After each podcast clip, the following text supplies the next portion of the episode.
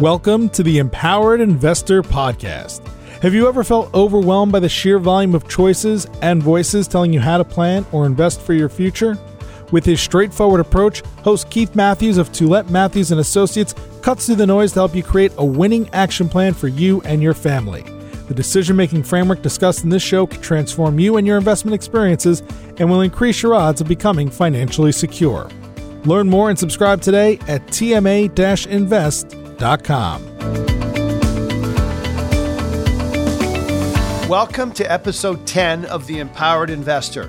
My name is Keith Matthews, and I'm joined by my co-host, Marcelo Taboada, for today's episode. In today's episode, we're going to touch base and elaborate on the investment policy statement. But before we jump into the investment policy statement, Marcelo, can you give us a bit of a heads up, a bit of a recap as to where we are in the story of The Empowered Investor? Absolutely. This has been a great experience for both of us, but I think the first thing we addressed in the podcast, Keith, is what do investors want? And that's financial security. Then we moved into the common or very harmful investing mistakes or pitfalls. We spent quite a bit of time there and going over some examples. And then we finished in the last three episodes, we've covered the different stages and how important they are in the financial planning process. Now we're covering investment policy statements. That's what we're going to move into, Ryan. Yeah, and I think in light of the context of the coronavirus and where we're at with the economy, where we're at with investing, an investment policy statement is more critical than ever before. And part of the journey of the Empowered Investor is to understand these planning documents or these control documents, understand them really well, understand how to use them. And today we're really going to focus in on the investment side, the investment tool called the investment policy statement. Yeah, absolutely. So let's get into it. What is an investment policy statement? An investment policy statement, I think at the heart is a service agreement between an advisory firm and the client. And there's two main issues that are spelled out in this service agreement. The first is you got to jot down, write, document goals and objectives of the investor. You also have to essentially put down the process to which the investment manager will do his or her job or the firm. There's all sorts of things that are also disclosed in a policy statement. It's a huge transparency document, and I think it's critical. We'll talk about that a little bit later. Suffice it to say, the first people using investment policy statements were pension funds. And this goes back into the 60s, 70s, and 80s, where Canadian pension fund managers who had large amounts of capital to manage, when they would hire a manager to manage a specific asset class, they would sign an agreement. And that agreement would stipulate how each will work together. I would say in the last 20 years, investment policy statements are coming to become more of the norm in the private client world. Not everybody uses them. We believe they're a must-use. We believe it's huge amounts of clarity, transparency, and empowerment. In your years of experience, how impactful has this been in clients from what you've seen? Well, what it does, I think it sets expectations. So from the get-go, you get a chance to talk about expected returns, a chance to talk about how you're going to manage the portfolio, what you're going to do, and what you're not going to do. Absolutely. If you hear one criticism about the investment industry, a lot of investors would say things like, I don't understand it. Things don't feel transparent. I feel like I get a lot of surprises. And so what a wonderful document to have in place to really help control things that are controllable, like asset allocation, like how to rebalance, stipulate and mark down how that works, and then be extremely transparent with investors. Yeah. Absolutely. I couldn't agree more. And we have so many real life examples of similar documents for different other services. For example, if you're hiring an architect to build a house or a cottage or a commercial building, this will give you the plans and the drawings and set up the expectations of the timeline and what materials will be used and how the blueprint will look going forward. So that's a very good one. Then you have workout plans, right? When we go to the gym and we hire a personal trainer, most likely they will give you a written plan of what the expectations should be. And you don't even have to hire a personal trainer because usually that's a bit pricey, right?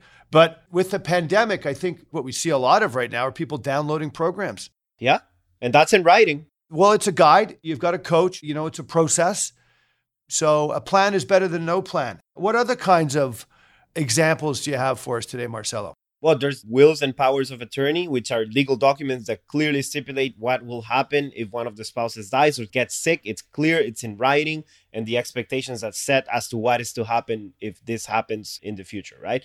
That's a great example. What else?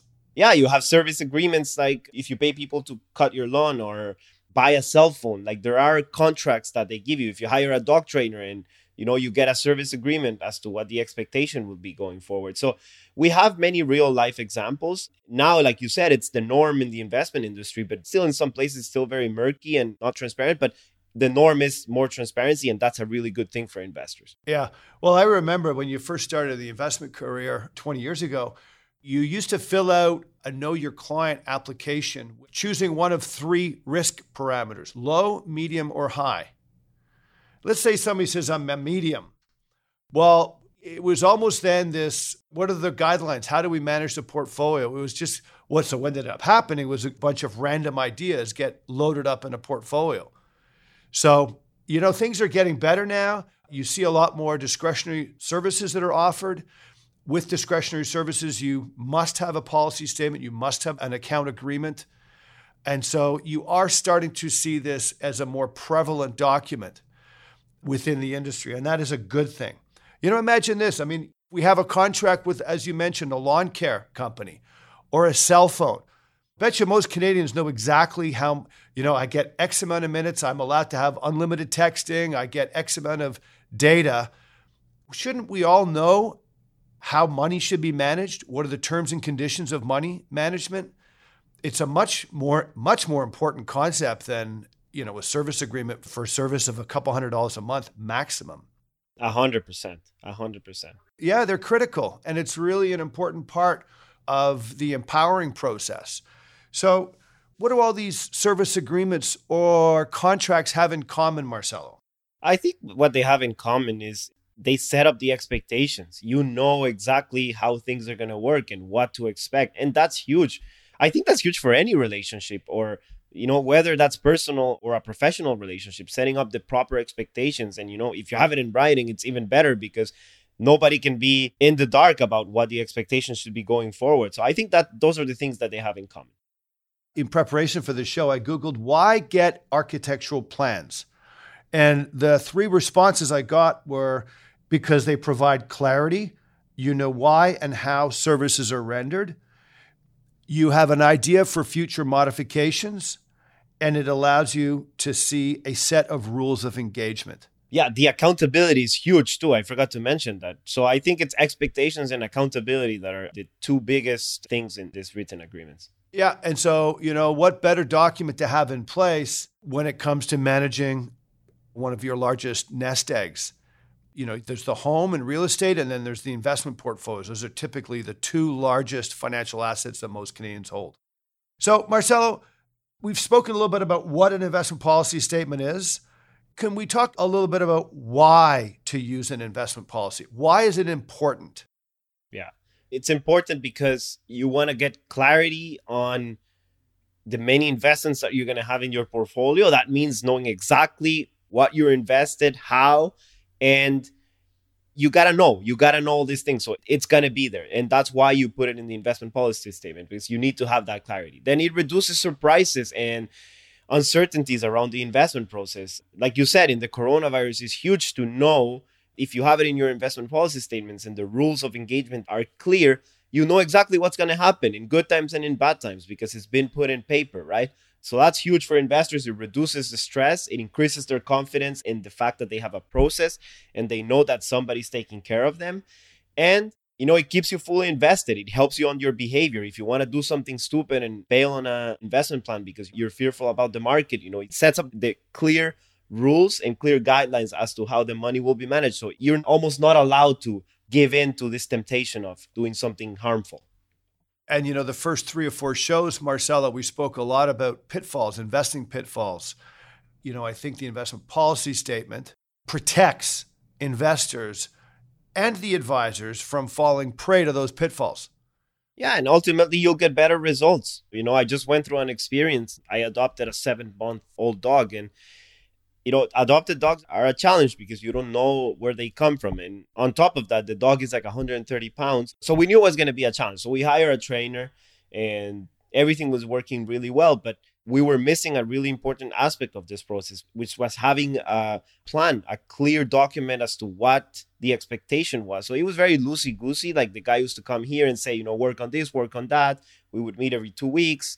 And, you know, it ended up not working. The dog didn't have the results that we have. So we still have some issues. And looking back, I think the mistake was not having a plan. Say if I had a plan after every session and some homework and some expectations as to what exercises I should be working on, I think the results would have been different. So I think in this example, it's clear that some guidance and expectation and accountability would have been different for this process. So I think when the investment policy statement is the same thing, it accomplishes these things, right? It gives you accountability, it sets up the expectations. And at the end of the day, it helps you, the investor, achieve the financial security that you want. Okay, very cool. Your dog trainer example is an interesting one, but I think what I heard you say was it'd be nice if there was a bit of an agreement in place that we could talk about what it is we're going to do and we don't do and how things may work. You know, so let's get into the various different parts of a policy statement. Yep. We've spoken about what it is. We've spoken about why you have one. Let's actually get into the nuts and bolts. There's about 7 or 8 sections that we're going to cover right now. And what we're really going to try to respond to is why is that particular section, why is it in an investment policy statement? What's important about it? So let me start by asking, the first thing that is usually in an investment policy statement is a recap of the individual's personal financial situation, and that includes their goals. Yeah, that's huge. You just had a story a couple minutes ago before we started where you're talking about you met a prospect and they were surprised that you focused in on goals versus some of the other providers that they saw. Talk to us a little bit about why goals are important in a policy statement. Yeah, I think it all starts with your goals, because at the end of the day, sometimes as investment professionals, we forget that people have goals and they have dreams. We tend to focus a lot on the investment process and talking about, you know, equity markets and how cool that is. But I think people really appreciate the idea of somebody really listening to them and knowing exactly what their goals are. And if you put that in writing, you have more likelihood of reaching those goals than if you don't put them in writing. So I think that's huge for the investment policy statement. You must put this, and that's why you put them, because you want to help your client get to those goals. Yeah, and the goals, it grounds the advisor to keeping things in line with the client's long-term views, their wishes. Absolutely. So the next thing I know that we have in our policy is this ability to understand a client or investor's willingness and their capacity to bear risk. So there's 2 things, willingness to bear risk and capacity to bear risk. What does that mean exactly, Marcelo? This is huge into why you do this, because some people will have a different expectation of what risk means. So your willingness to take risk is you saying, oh, I can stomach a 20% market downturn. But your financial ability or your capability to take risk may be different from your willingness. Sometimes you may not be able to afford to take risk. Sometimes you will be hard pressed to afford risk in order to reach your goals. And sometimes clients have different expectations. A lot of people say, oh, I want 10% return, but I want no risk in my portfolio. So that's why you put it in writing, because you got to be clear and honest and set the expectations of what those risks mean and what they don't mean for the client. Yeah, it's an important reference that an investment advisory group should bounce back and forth with a client. And those are the 2 levers that can determine really at the end of the day how much stocks you can put in your portfolio versus bonds. And you've got lots of different examples as to how people have different reference points and different willingnesses to bear risk. We've got, for example, an 80-year-old client who hasn't really ever owned bonds and only wants to own stocks and has the capacity, has the financial strength to own stocks. Well, that person's going to have a very heavy weighting in equities, and they would have it no other way, and they can rationalize it. They can be very comfortable with it. They've lived through many dips, and they're totally comfortable living through more dips.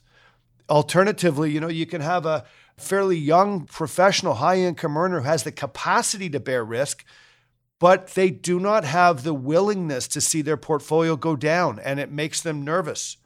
And so these are sort of 2 extreme examples But a lot has to do with gauging a person's willingness and their capacity and then documenting that in a policy statement.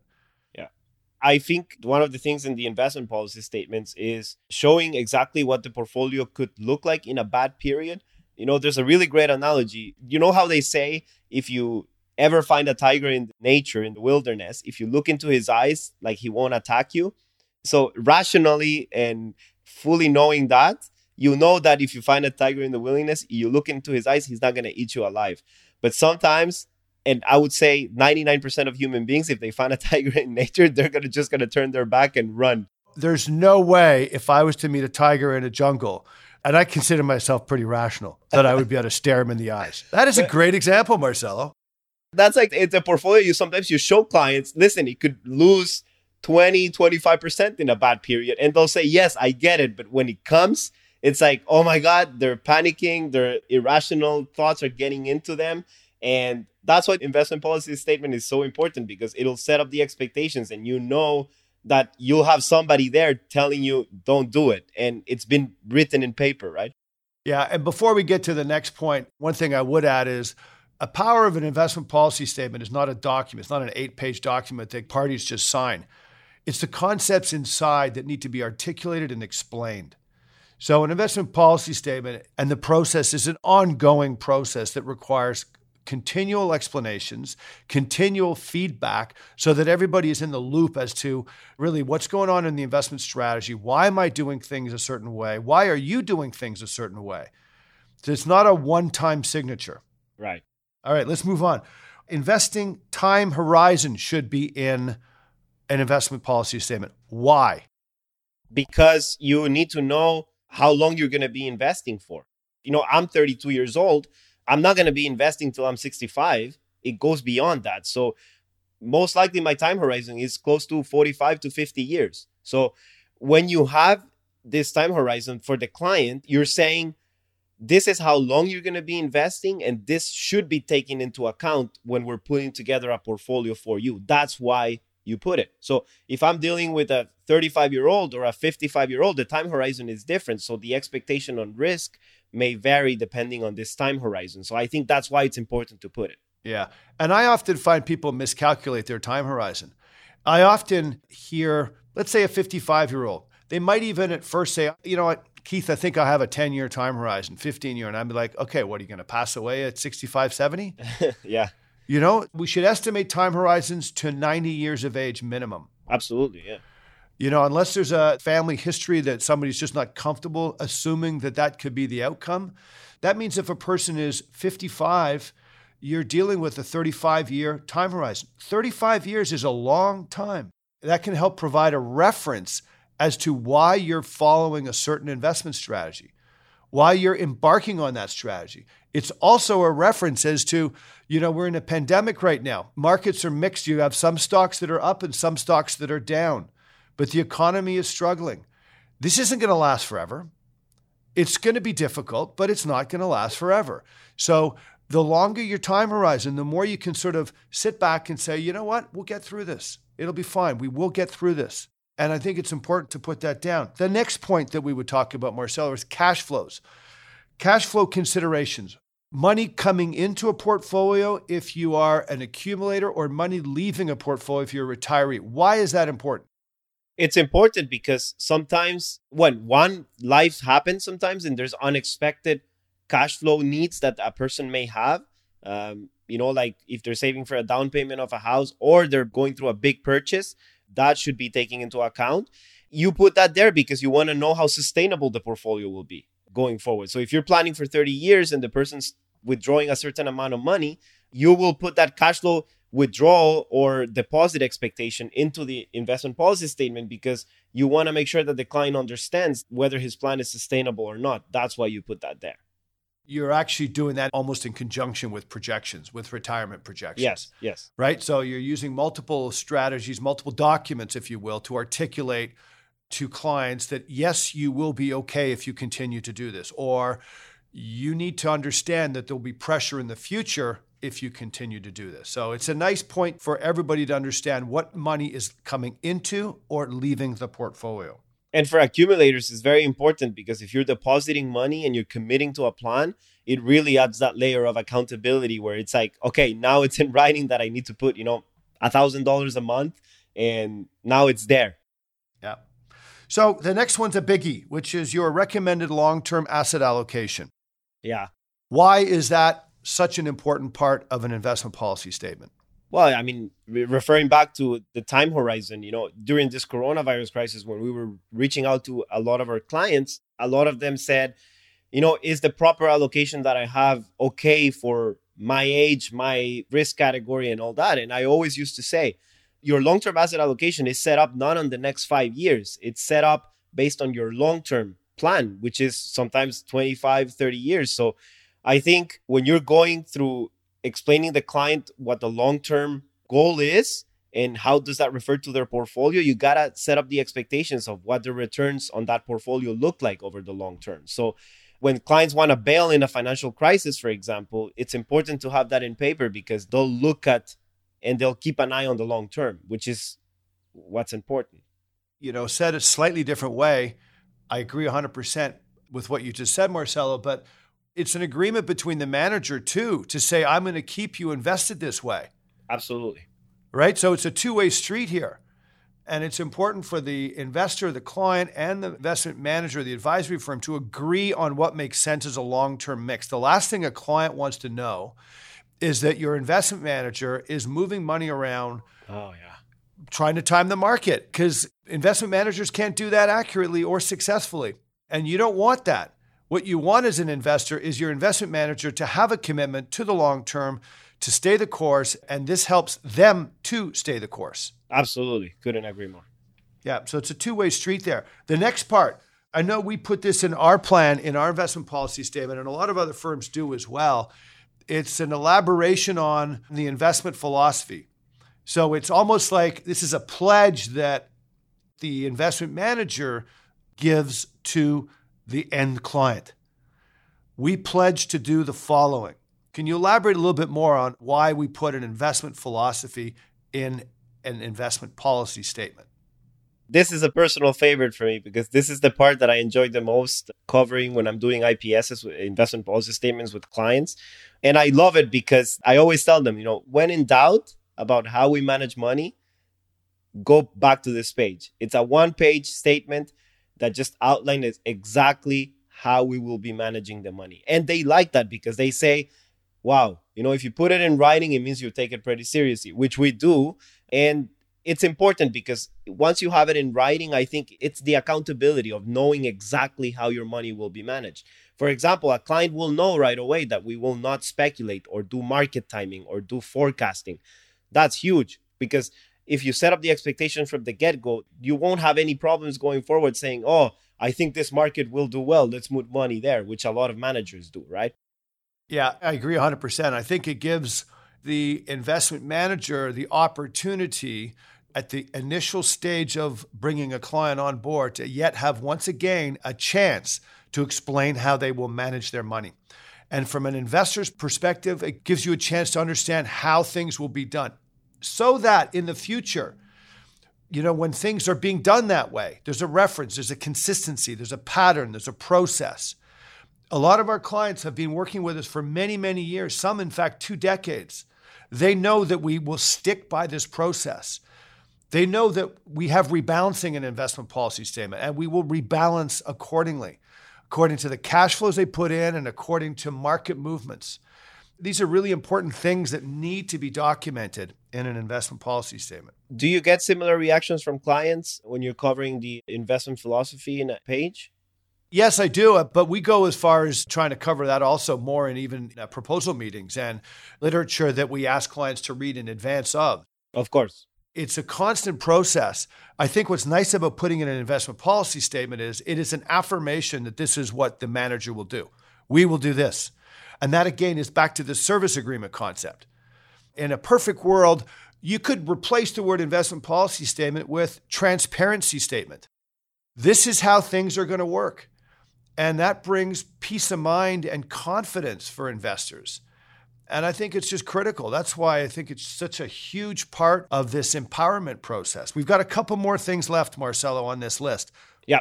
Let's try to address some risks.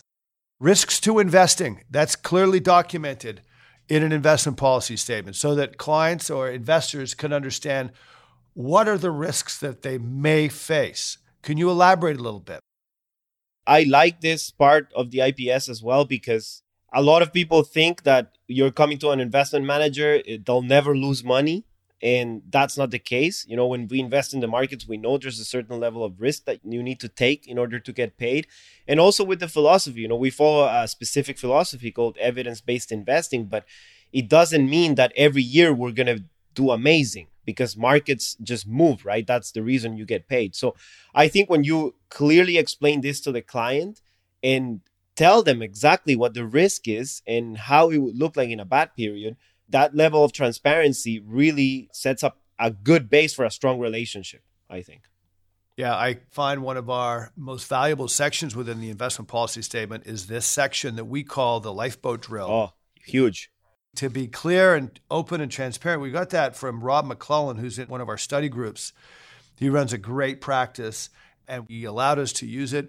It's basically sort of a look down memory lane, and it shares with the client what their asset allocation would have done in 6 or 7 of the most challenging markets in the last 30 or 40 years. And you see the dips.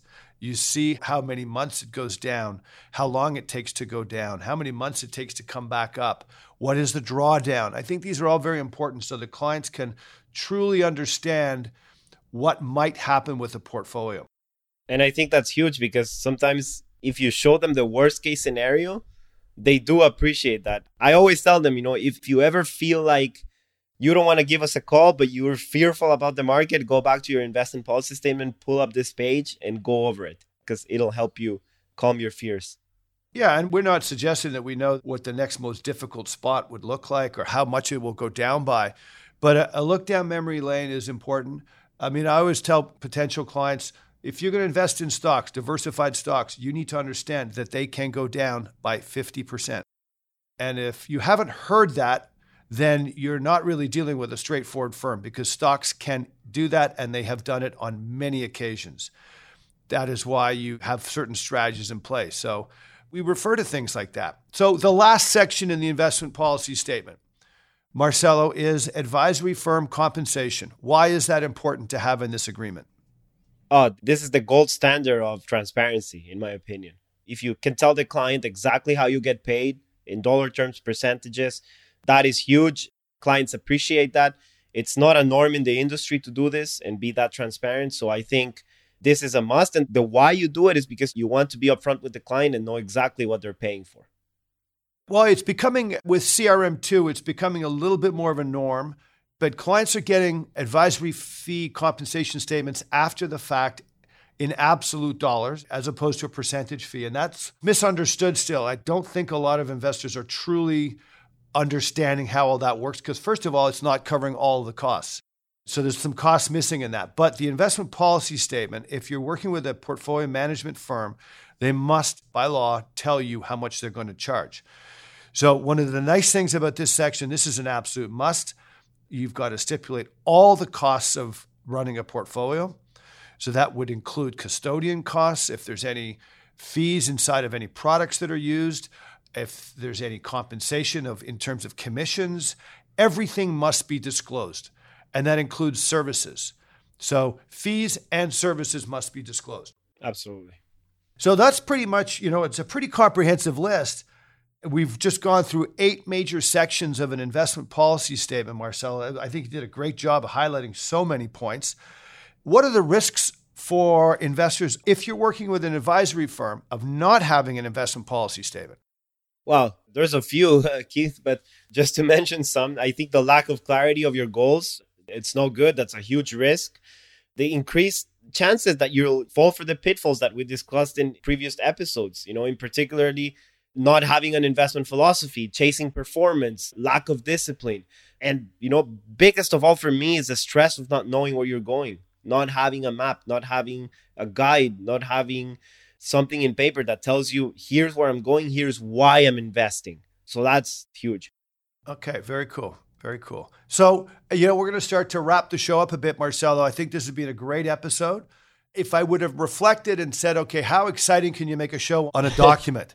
Most investors would say a document. This is going to be a bit of a boring show, but we're passionate about it. We think it's critical, and we are trying to find ways to communicate that as best we can so that investors can see the benefits of having a policy statement and embrace the process. So what would your takeaway be, Marcelo? Well, before we do the takeaways, I want to address something. What about the DIY investor, Keith? I guess some listeners will have that question.